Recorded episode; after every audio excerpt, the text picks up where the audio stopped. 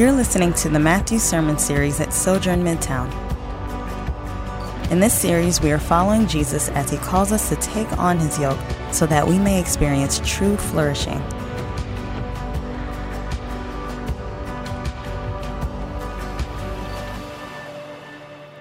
Today's scripture reading is Matthew 19, verses 1 through 12.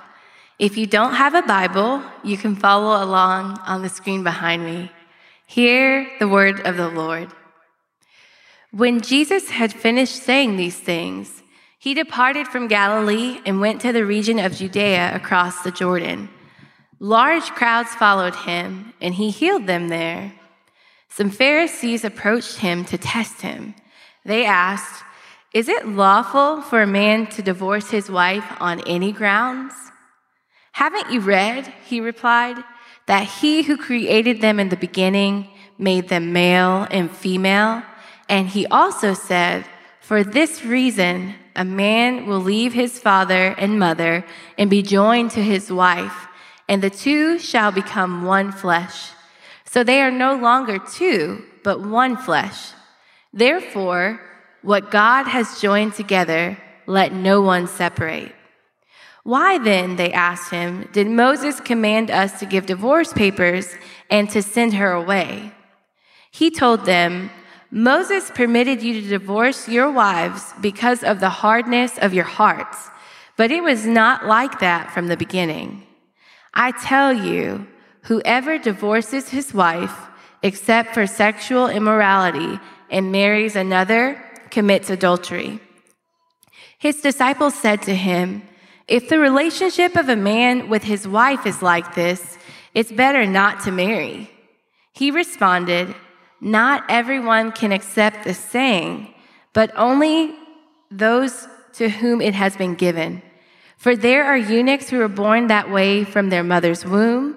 There are eunuchs who are made by men and there are eunuchs who have made themselves that way because of the kingdom of heaven. The one who is able to accept it should accept it. This is the word of the Lord. You may be seated. Well, peace be with you.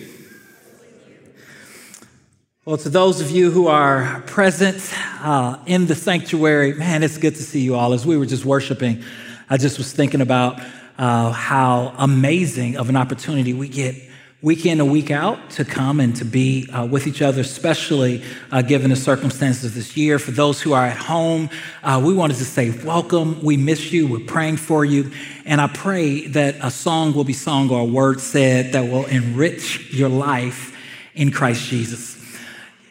Well, today we're going to talk about what Jesus uh, said about marriage and divorce. what Jesus taught about marriage and divorce. And this is going to uh, be an important sermon. Uh, for some people, uh, the subject of, of marriage is all about three rings, right? The engagement ring, the wedding ring, and suffering, all right? And I, I hope to break us out of that, all right? As marriage is not about those three rings. Marriage is, is, is beautiful. Uh, but for others, this is going to be a, a heavy subject because um, of a, a number of different reasons. For some of you, you're in a difficult marriage right now. All marriages have difficulties, but you would say that you're in a difficult marriage or going through a period of difficulties. For others of you, you have been through a divorce uh, for a, a, number of different reasons, and perhaps you, you uh, carry some, some guilt, some shame, some, some other emotions that come with it because of uh, how everything went down. Uh, for others of you, you have been impacted uh, by a divorce firsthand. You grew up in a household in which maybe parents got divorced, and you uh, remember uh, all the ways that you felt as a result. And so, uh, also, I think that there's a, a, thing with just church culture in general um, that there tends to be two kind of swings of the uh, pendulum on the subject. On one hand, churches rightfully so, they look at the scripture and they say, yes, what Jesus teaches, along with the sum of scripture, uh, is on this subject is truth, and we must adhere to it. And that is true. We must adhere to truth. Uh, but sometimes we take that truth to the extreme, and when it comes to application, we don't, and churches uh, don't uh, apply it well. uh, with truth, right? Uh, with love, I'm sorry. So we have truth and we also have love. And on a subject that's sometimes this complicated and this important, such as marriage and divorce, we need both. We need to see what does God's word say about the institution of marriage. And we also need to make sure that we apply it in the spirit of the gospel, which is grace as well. And so, in order to do that, we're going to look to Jesus because I believe that he models what that looks like perfectly in this passage. And so, I want you guys just to pause with me and pray, and we'll dive into it. Father, we thank you so much for your goodness and your grace. I praise you uh, because there is no one like you. I pray, Father God, that you would just uh, speak to our hearts and help us to see you uh, clearly. I pray that you will minister to us at this time like only you can. And we ask these things, Lord, not by might nor by power, but according to your spirit, O God, Lord of hosts. In Jesus' name we do pray. Amen. All right. So, back in the Gospel of Matthew, important always to remember context. Jesus has just got through from talking about uh, what does it mean to be a part of the kingdom of God, and specifically in Matthew chapter 18, what does it look like uh, to have uh, relationships within the, the, the kingdom of God? For kingdom citizenships, our relationships are important and they play themselves out in very specific ways. They play themselves out because we do deep community together in ways that allow us to uh, love each other as well as to confront each other in love. So Jesus talks about uh, if one has gone astray, how he, a good shepherd leaves the 99 and he goes and gets the one. In the same way, the church, when we see one of our brothers or sisters hurting and being led astray, uh, we care about that person who's led astray. We, we do that by uh, going to that brother or sister one on one. If they don't listen, we take another with us. If they don't listen, we uh, take it before the church. And he also gave us this context of forgiveness that those who are kingdom citizens, because they have been forgiven much, they are those who forgive much.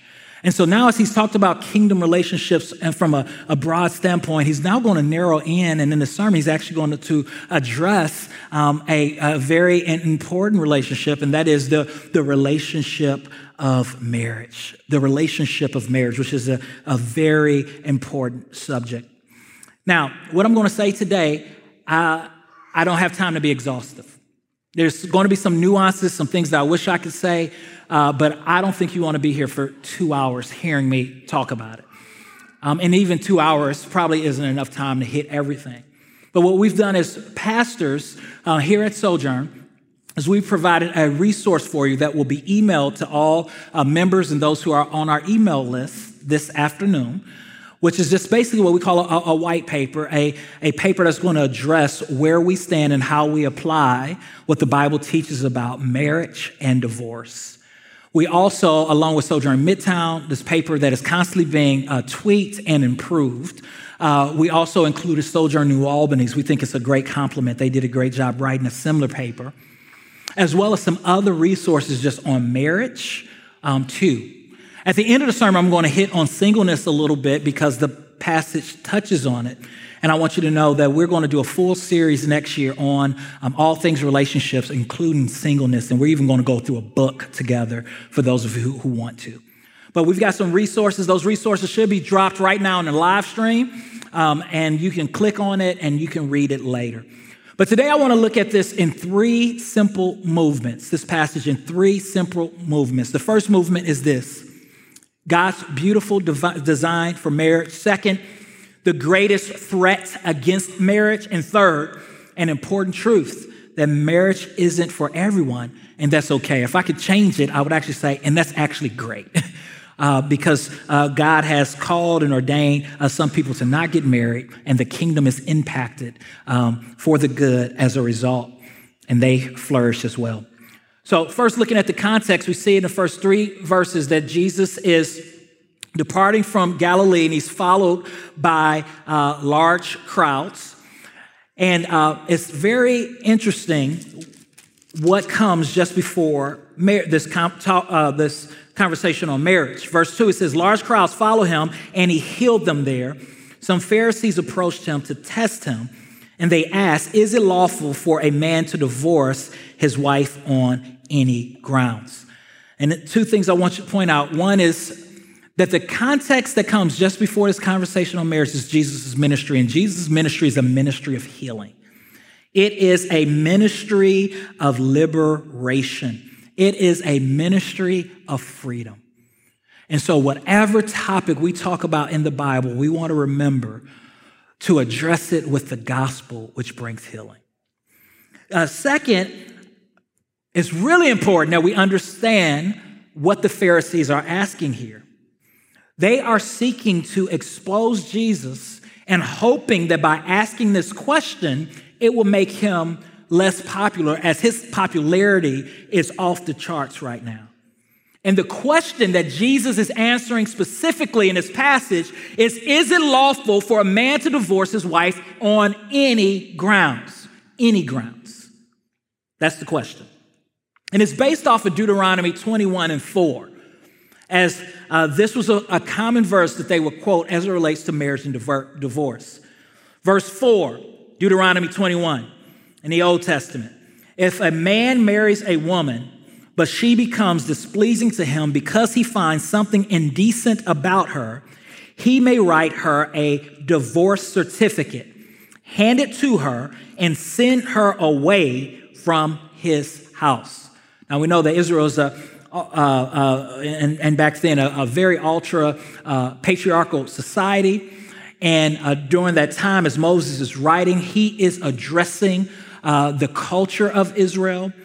And he says that a, a certificate of divorce can be given if you find something indecent in her.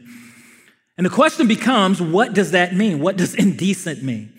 Well, the only place that we see in the Old Testament where this phrase is used, it refers to um, excrement, which should tell us that indecent should not be interpreted as something extreme. Uh, uh, it should be interpreted as something extreme and not frivolous.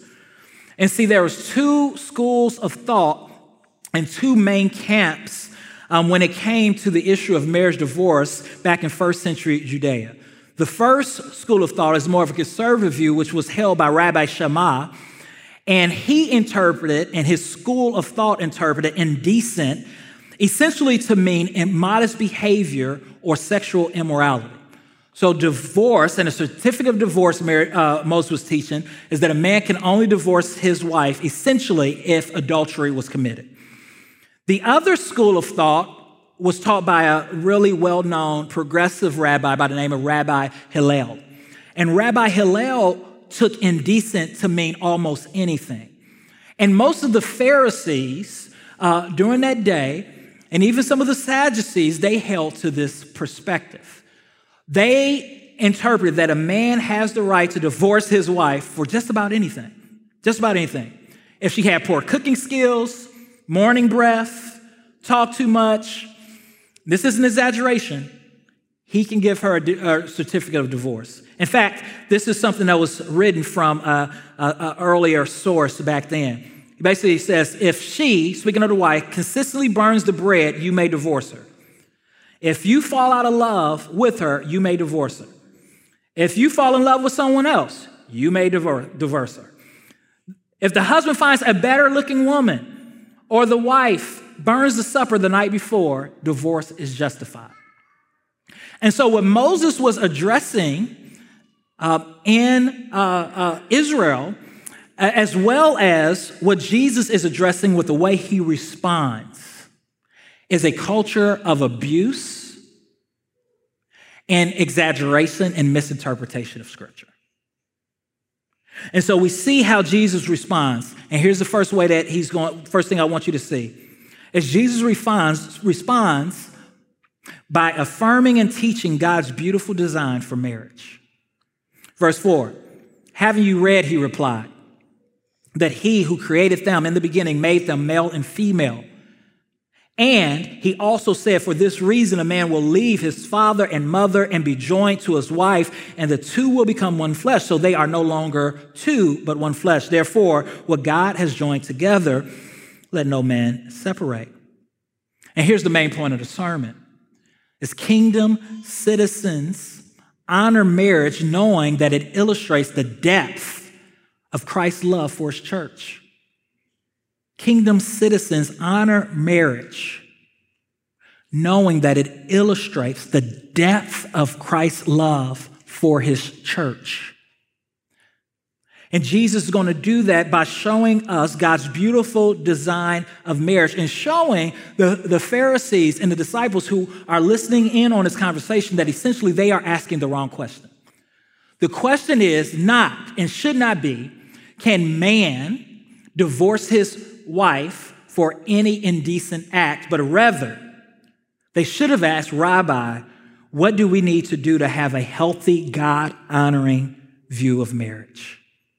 What do we need to be doing to cultivate a culture in which marriages thrive? And in order to help cultivate a culture in which marriages divide, uh, Jesus points us to verses four through six, and we see four really quick observations about marriage. The first is this, is that marriage was created by God. Have you read that he who created them in the beginning? And he goes on to talk about the institution of marriage. Marriage is created by God. Second, is that marriage is defined by God. Marriage is between one man and one woman. And marriage also points us to this God who is Trinitarian, who is one God in three persons Father, Son, and Holy Spirit. One God in three persons, and each person is distinct in, in role while sharing the same nature and essence. In the same way, marriage is between a man and a woman. They are to become one. They are no longer two people in God's eyes, but they are one flesh and they complement each other. They're built and made differently and they complement each other physically as well. Third, that marriage is extremely intimate. It is extremely intimate. One author calls uh, those who are married to be intimate allies. I like that, intimate friends. And Jesus shows this by pointing us back to Genesis chapter 2, verse 24. And him quoting Genesis 2, 24 is one of four times in the New Testament that we see biblical authors go back to the very beginning to, uh, to teach about marriage. And so this is a very, very important passage. As all scripture is God breathing is important, but the emphasis on it lets us know that this is a foundational teaching that helps marriages flourish. This is God's blueprint for marriage. And it's a blueprint of intimacy. Let's look at this. And he said, For this reason, this is what God did in uh, the garden with Adam and Eve, what Moses wrote and taught Israel. For this reason, man will leave his father and mother and be joined to his wife, and the two shall become, somebody say, one flesh. This one flesh teaching of the Bible is so critical and so important. And honestly, because people have missed what I call the first principle, we see many marriages struggle and way too many Christian marriages end in divorce. And I'm telling you today, if you are, single and desire to be married, if you are married, no matter if you're struggling or you think you have a good marriage, this one flesh principle is a principle that you have to take to heart. God has made the two one, right? And I've told y'all this Amber and I, my name is Jamal, her name is Amber. In order to uh, remind ourselves of our oneness now, we call ourselves Jamber. Okay? I get the J, and the rest of my name is, uh, the rest of our name is Amber. You do with that what you want, all right? But it's the marriage is the total sharing, listen to this, of the total person, total persons with each other for life. This one is gets to a covenant where two lives are intertwined in such a way that everything about them becomes joy. Their future happiness and success becomes one. Their bank accounts become one. Their calendars become one spiritual intimacy. Um, uh, it, it, while they have individual relationships with Jesus, they should be able to come together as one. And ultimately, this, this uh, leads to uh, sexual intimacy in marriage. Yes, sex is the marriage act by which two people share the most deepest and intimate uh, physical connection that they can. Let me be clear. Oneness is about cultivating deep friendship and holistic intimacy. And in order to do that, we have to look at this principle that Jesus is going to teach by honoring the principle of leaving and cleaving. A man and a woman is called to leave their, their, their mother, not their, their mother and their father and cleave to each other, which practically means that they covet together to establish an adult relationship with their parents. It means that not even their parents take priority within their marriage.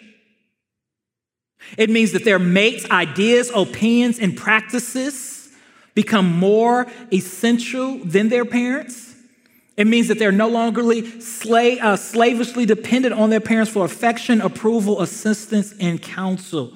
And I think we also can take this to mean one that's in marriage that not only parents uh, is this important for one to leave and to cleave, we honor our parents, but we no longer we establish adult relationship with them. I also think that that means in terms of friendships and other relationships.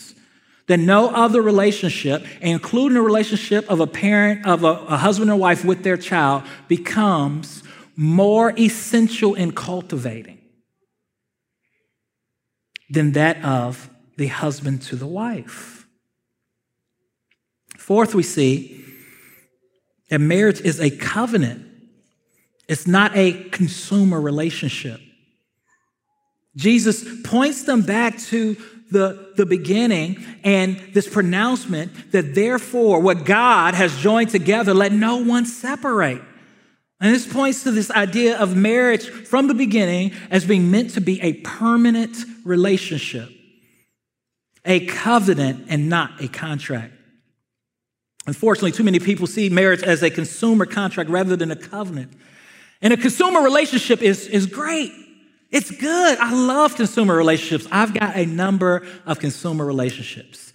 The one that I probably use most is my relationship with Kroger. Great consumer relationship. Kroger has a couple of items that I go to regularly because I, I, just, I just love them. One is turkey sausages. That's what I eat just about every morning for breakfast. Another is eggs. I go through some eggs, y'all. And I can be tight on them too. I'm like, who's eating my eggs? Okay. Another is gummy bears. Okay. Uh, hey, all right. I had to, I used to eat whole bags in one sitting. Mm-hmm. Uh, and so that's a consumer relationship. I go to Kroger, I know what I want, I'm going to those aisles. And if Kroger ever stops selling my turkey sausages or my eggs, and especially my gummy bears, I'm, I'm probably going to start going to another grocery store. Consumer relationships are great, but they don't work well with family, do they? Could you imagine if I had a consumer relationship with, uh, let's say, my son Josiah? Let's say Josiah, who's nine years old, which I love to earth and back. And I mean, let's say I had a consumer relationship with him. And one day I came to Josiah and I just said, Hey, Josiah, you know what? Similar to Kroger, man, there are some things that I really felt like I needed from you, and I'm just not getting that. You know? Uh, and as a result, I think I'm moving on. You know, you used to make me laugh a lot, and lately you've been off, your jokes have been off, and I mean, you've changed. I mean, you're not into the things that you used to be into. And so, uh, son, I've got to move on. And, um, you know, I, I, just I just need to move on. In fact, there's a there's another kid down the street, and we just vibe together so well. I mean, we hung out for one hour, and I just think he's phenomenal. And uh, yeah, as a result, I've kind of fallen out of love with you, and I'm in love with this other kid. You guys would say that's mean. That's abusive. That's neglectful, and you're right. Consumer relationships work well with grocery stores, but stores, but it does not work well with family. And so here's the question: Why do we allow consumer relationship to dominate the way we view marriage? Well, Pastor, you don't understand. She really has changed. I mean, her favorite color used to be pink and now it's purple. Or when we were dating, he was in shape and now, you know. Or I, I really just kind of grew. I'm not the same person I used to be. The things I used to like, I don't like anymore. And the type of person I would date when I was in 20s is now different than the type of person I would date when I'm in my 40s. And so um, I'm leaving this marriage.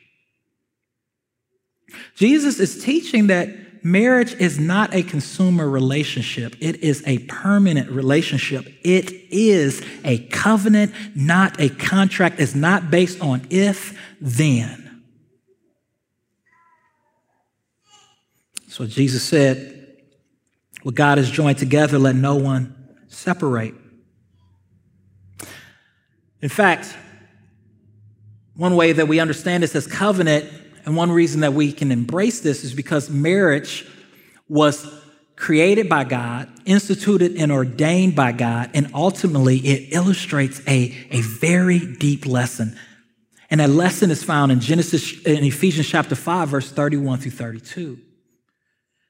In it, a beautiful chapter on marriage. Go home and read it starting in verse 22. But verse 31, Paul says this for this reason, a man will leave his father and mother and be joined to his wife. You guys remember that language?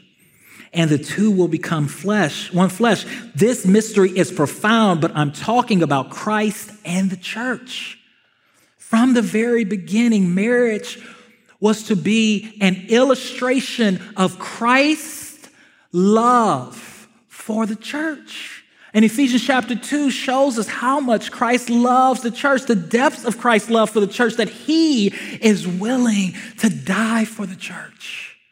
He is willing to sacrifice his life for the church. He is willing to wash the church with the water of the word, to serve the church all the way unto death. He invests in the church. And yes, he leads the church, but he leads the church by loving the church. In the same way, a husband is to, to to pursue his wife. He pursues his wife, yes, by leading her, but the Bible never says lead your wife. It says loves your wife. He leads by loving, loving to the point of being willing to give his life for his wife.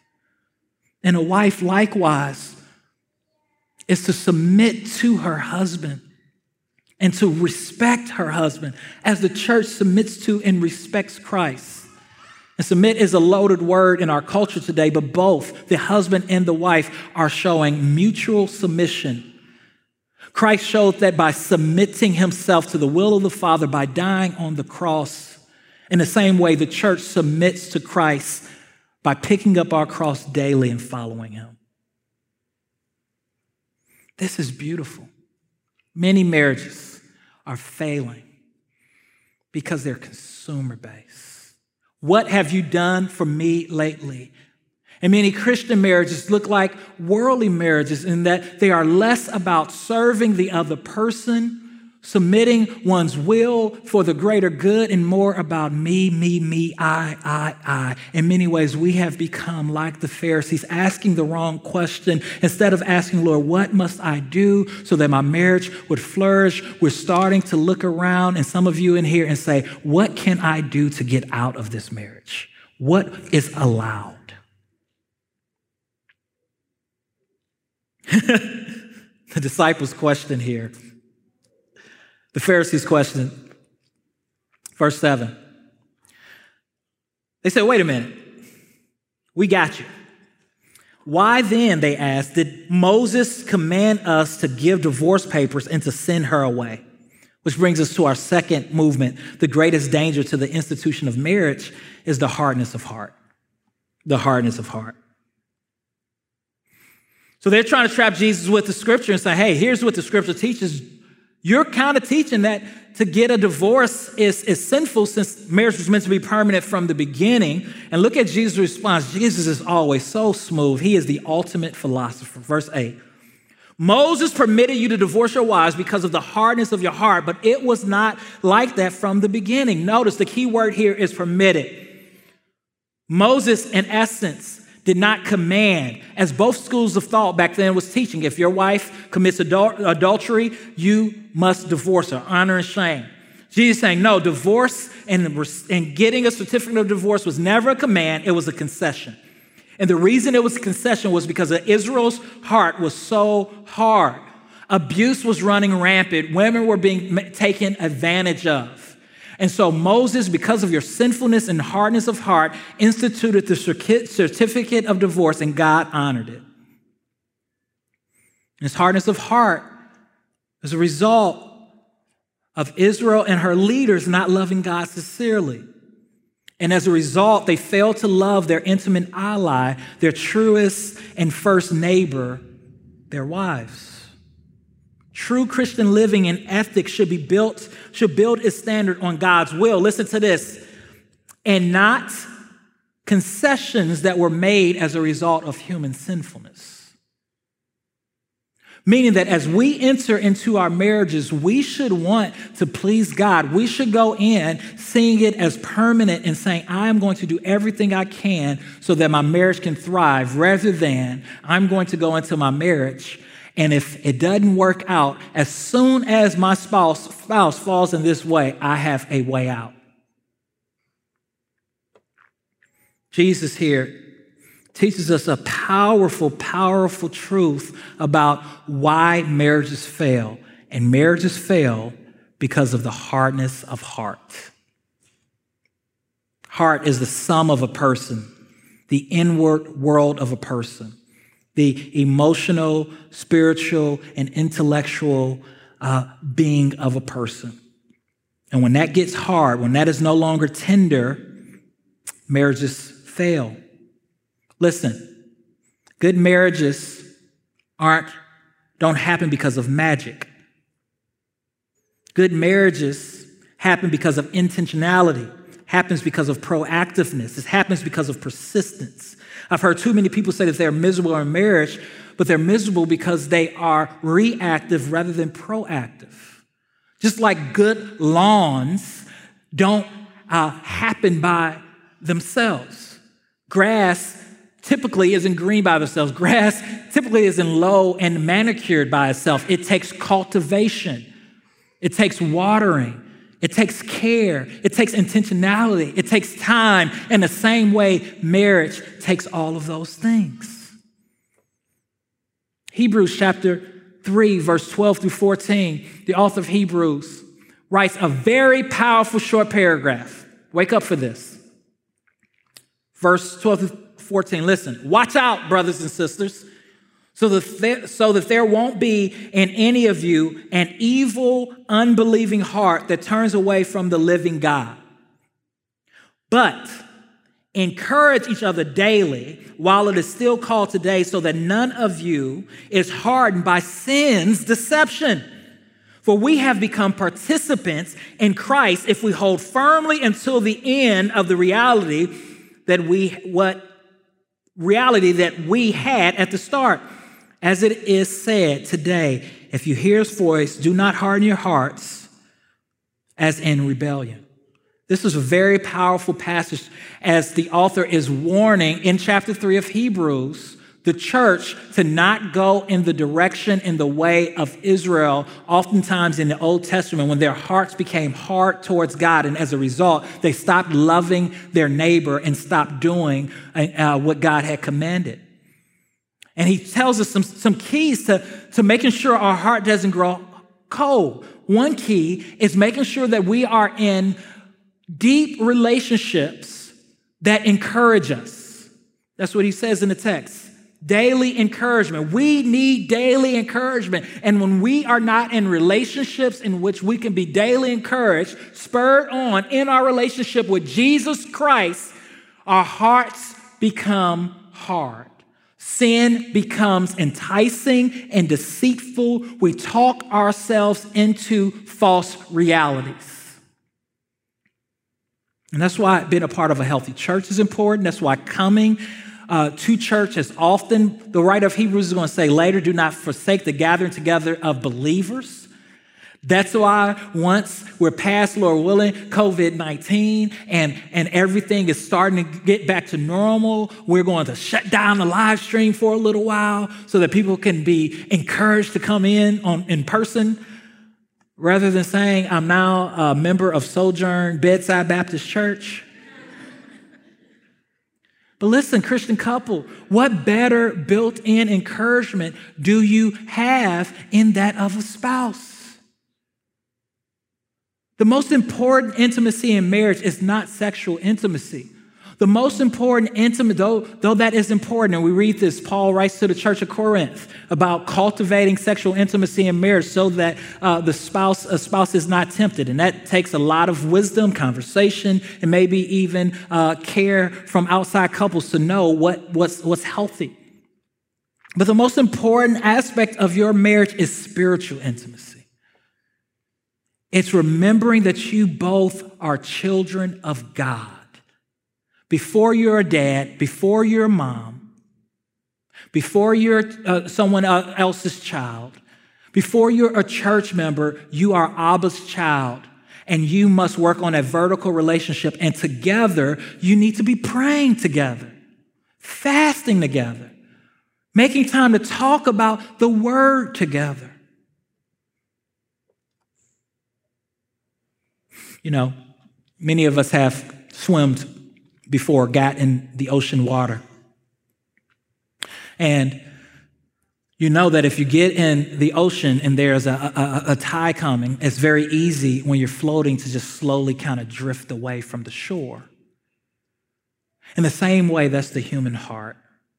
When we are not actively abiding in Christ and pursuing a relationship with Jesus, we start to drift and just like that person who is in the ocean, who starts off closer uh, to the beach, closer to the shore, you start slowly drifting off, looking, looking around, looking around, drifting off, and you look back and you say, Man, where are my people? Where are the people I came with? Where's my towel?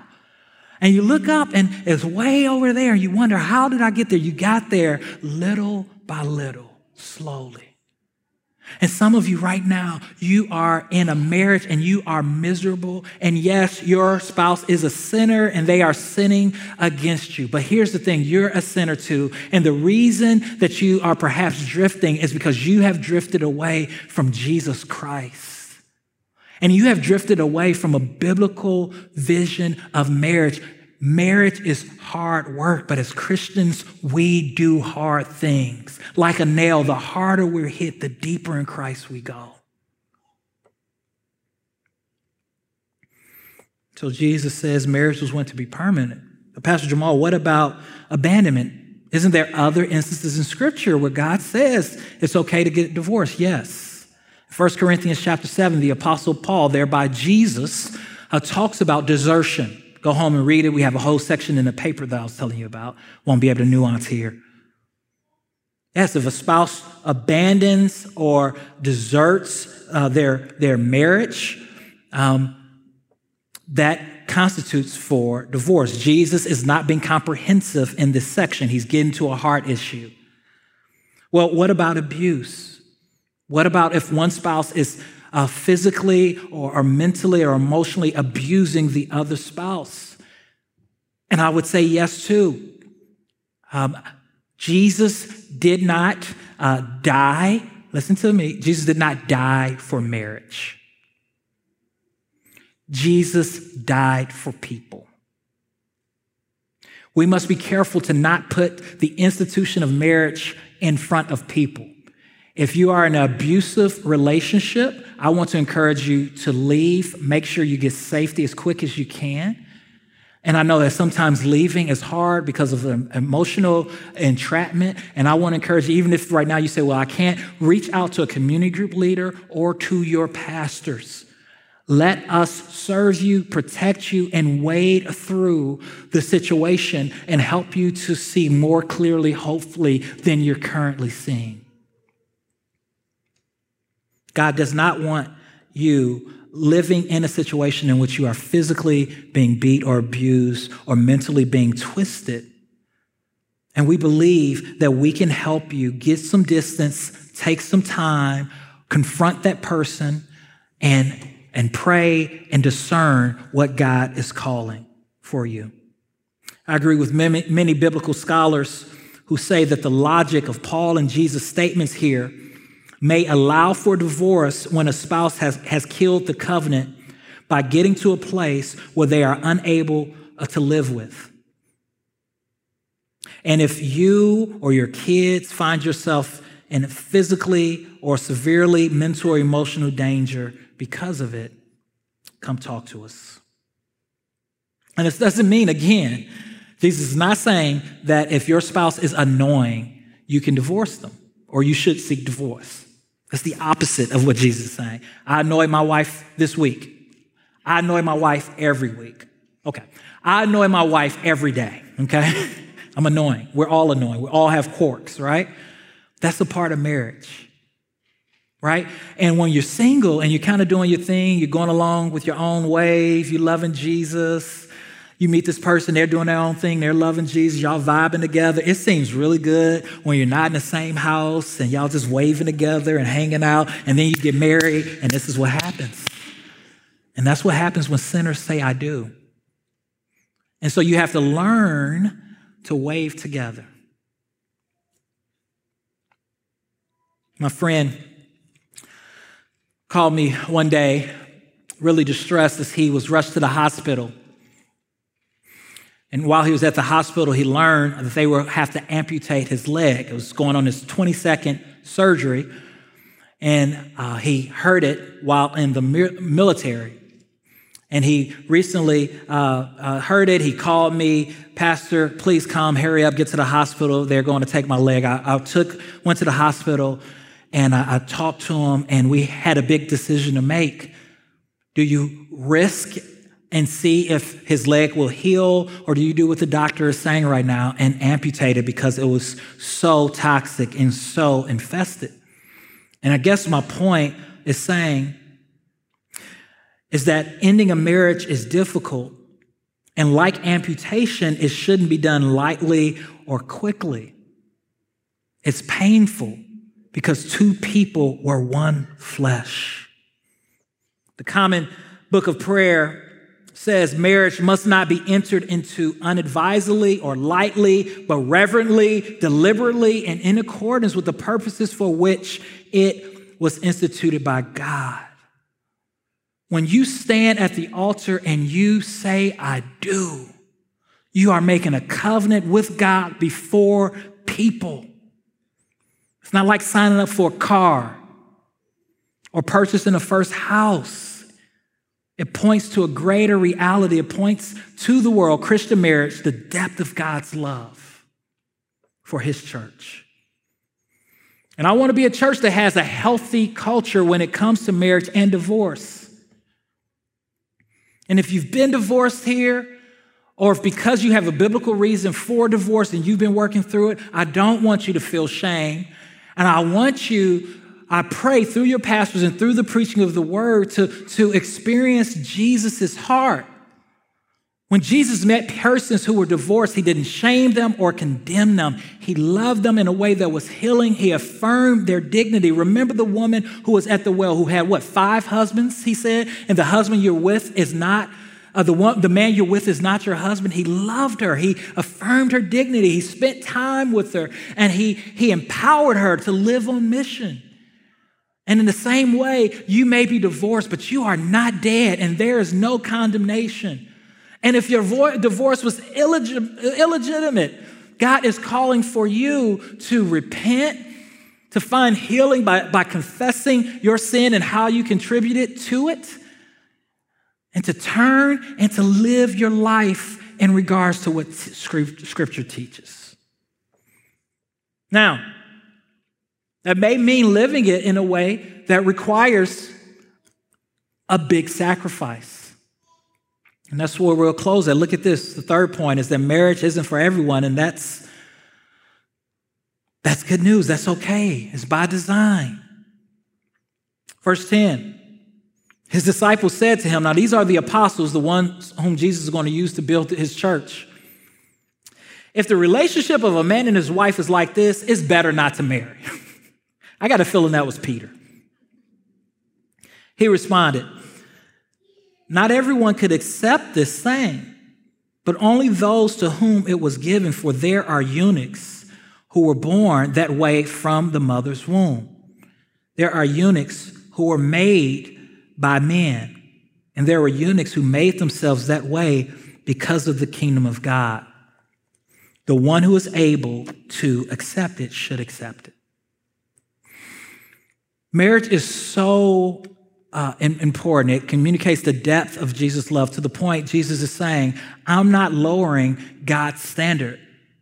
And the reason why there's so much abuse and sin amongst the community and people of God is because you all have lowered your standard. The apostles like, yo, if this is true, we shouldn't get married. And Jesus doesn't let them off the hook and be like, okay, okay, y'all just go back to what you were doing. It's okay. No. He actually says, okay. And this is then a clear call for you to live as a eunuch. Now, what's a eunuch? A eunuch is a person who served in a high court, normally a male who served uh, a woman who was royalty in the court. And a eunuch became a eunuch, we see one or two ways. One, he became a eunuch because he was born without uh, the ability to have sexual reproduction or reproducing organs, right? Two is he was made that way. He uh, came into the high court and he chose to make that sacrifice to serve a woman of, of royalty. But third, Jesus uses a eunuch here metaphorically. I believe he's speaking to those who are called to be single. He's saying some of you have been called to because you cannot adhere to this type of commitment in a relationship and in marriage. You um, then are, are called to embrace this life of living for the kingdom of God without marriage. Now, here's the thing I want to tell you real quick those who are single and those who are married. Marriage communicates the depth of Christ's love for his church. And in the same way, singleness communicates the breadth of Christ's love for his church. And the body of Christ needs to see regularly the depth of Christ's love, these two people going deep as one, into relationship, modeling Christ's love for his church, but the body of Christ desperately needs to see the breadth of Christ's love for his church, and that singles are living in covenant with Jesus and the people of God, his church, in relationship with one another as true family. And the church is called to model that. Singleness is not a curse. When you see what Jesus, what Jesus and Paul teaches, it's actually a benefit to the kingdom of God. And when the church has a healthy view of singleness and family, which we're going to deal with next year, we're going to do an eight part series, Lord willing, on that because we have a warped view. The church flourishes and the world looks in on our relationships and say, What is this? This idea of family. There's so much depth and beauty and health between those who are married and those who are single. And people are flourishing. People are flourishing. Both communicate, of course, the depth and the breadth, but they accent different views of Christ, of, of, of the covenant of marriage. Marriage is not an essential relationship for life. Jesus was not married, and he was the most human. He flourished more than anyone. He did not sin. And you say, Pastor Jamal, you just used Jesus as an example. He was also fully God. All right, let me use another one. The Apostle Paul was a man, and he was not fully God, and he was single. And you read him talking about singleness in first the book of first corinthians as this picture of flourishing and, and freedom as they are committed to god's kingdom and, and, and heroes in the body of christ for their sacrifice.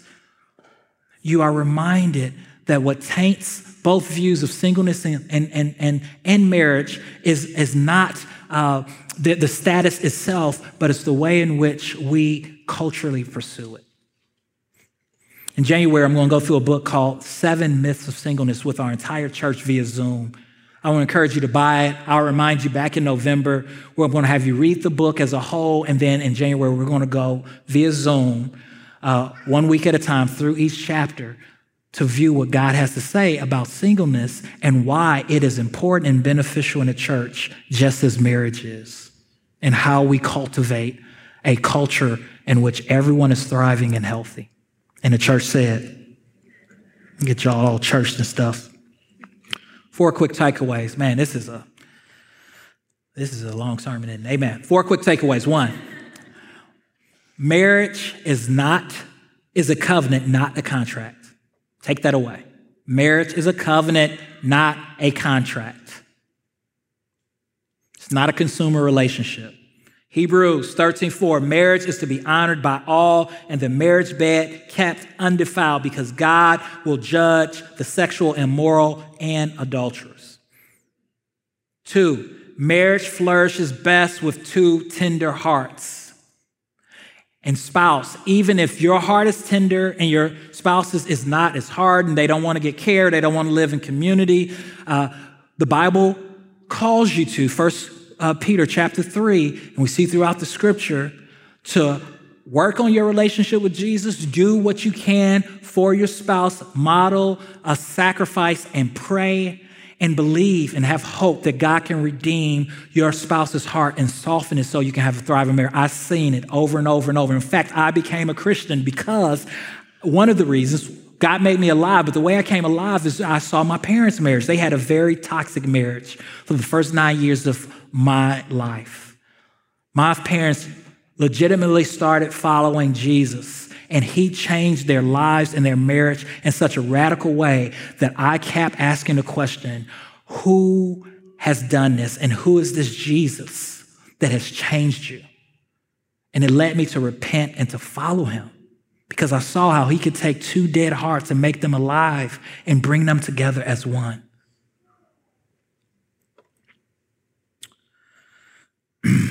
Man, I want to challenge you today to be proactive in marriage and lead by loving your wife. Just like you are pro- proactive, maybe in keeping up your car. If you don't keep your car well, throw that illustration out. Keeping up your yard. If you don't keep up your yard well, throw that illustration out. Keeping up your beard. If you don't keep your beard up well, throw that illustration out. And if all three of those are negatives for you, Come see me. I know why your marriage is struggling. Just joking. Reject passivity, accept responsibility, date your wife, know your wife, love your wife, stop being passive. Charles Spurgeon said, Woman was not taken from the head of man so that she would rule over him. Neither was the woman taken from the feet of man so that he, she would be crushed by him. But she was taken from the side of man that she may walk side by side with him and be protected and loved. And finally, just a reminder that both singleness and marriage are beautiful. And as a church, we must treat them as such. Every week, we take a meal together called communion. And this meal reminds us of this truth that when Jesus died upon the cross, and when we look to him by faith, we entered into a covenant relationship with him. And on the cross, he did not say, You have to sign a prenup. On the cross, he did not say, If you do this, I will forsake you. But rather, on the cross, he said, It is finished.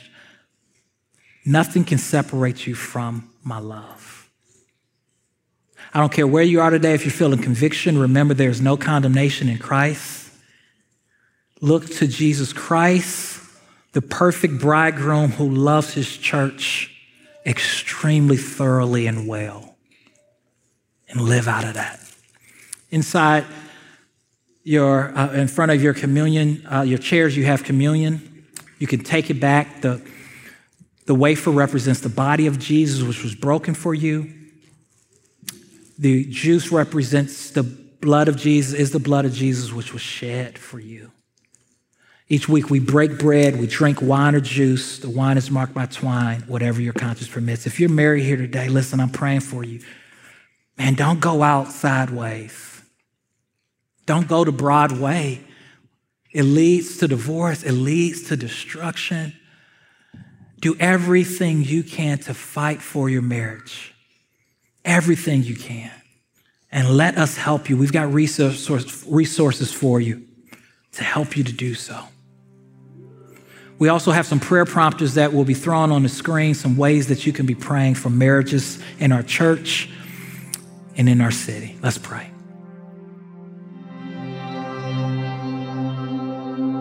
Hi, I'm Jamal Williams, lead pastor of Sojourn Midtown. Thanks for listening. At Midtown, we value gospel centeredness, biblical faithfulness, transformative relationships, diverse fellowship, creativity in the arts, and relentless mission.